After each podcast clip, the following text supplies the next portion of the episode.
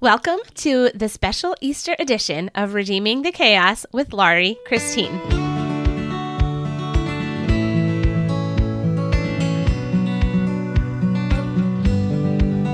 For 30 days leading up to Easter, I will be reading to you from my Easter devotional book, Come and See 30 Family Bible Stories for Easter.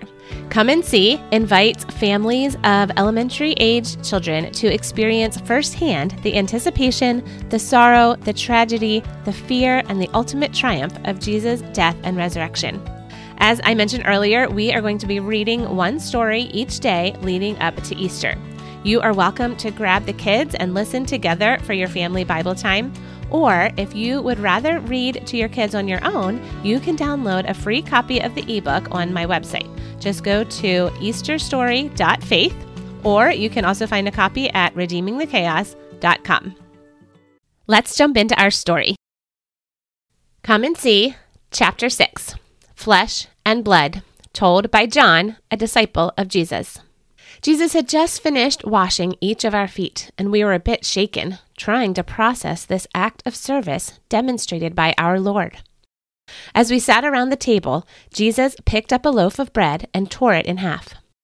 Holding it up for all of us to see, he announced, This bread represents my body, which will be broken for you. In the same way, this bread has been broken. He passed out pieces of bread to each of us, saying, you should continue to do this to remember me. Remember him? Why did we need to remember him? I wondered. Was he going somewhere? Next, he picked up a goblet of red wine. He held it up as he did with the bread. This wine represents my blood, which will be poured out as a sacrifice to forgive the sins of many people. He passed the goblet around for each of us to take a sip. My thoughts were all over the place. Jesus' body and blood? What was he talking about? A sacrifice for sins? Well, that part I understood. Every year, the high priest would kill a lamb in order to pay the penalty for the sins of the people. The law states that there is no forgiveness without the shedding of blood my thoughts darted back to an event a few years earlier when Jesus' cousin, John the Baptist, introduced Jesus as the Lamb of God, who takes away the sin of the world. Was Jesus comparing himself to a sacrificial lamb? Jesus spent a lot of time talking with us that night, telling us many things that were difficult to understand. He told us that someone would betray him and that he would have to go away for a while. He told us that he would have to die, that his body would be broken, and that his blood would be shed for us. It was all so much to process. What did it all mean? But even when sharing news that seemed so hopeless, Jesus always had a way of comforting us. Don't let your hearts be troubled, he told us. You can trust me in the same way that you trust God. If you have seen me, you have seen the Father.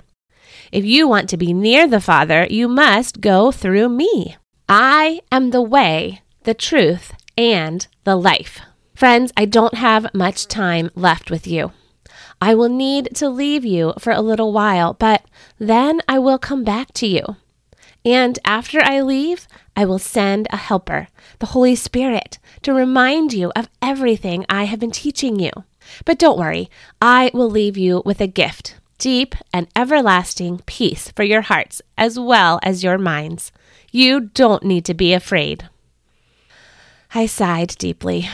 Jesus' words were like water for my thirsty soul. Even though I didn't understand everything that Jesus explained to us that night, I could feel a sense of peace wrapped around my heart like a blanket. I didn't know what was going to happen, but I knew that Jesus was in control. I knew he would keep his promises.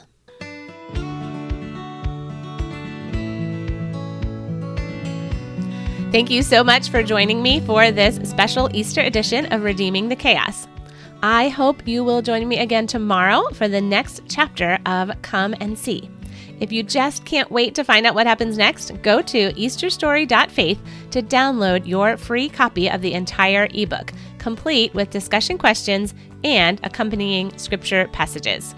May God bless you this Easter season as we celebrate our risen Savior.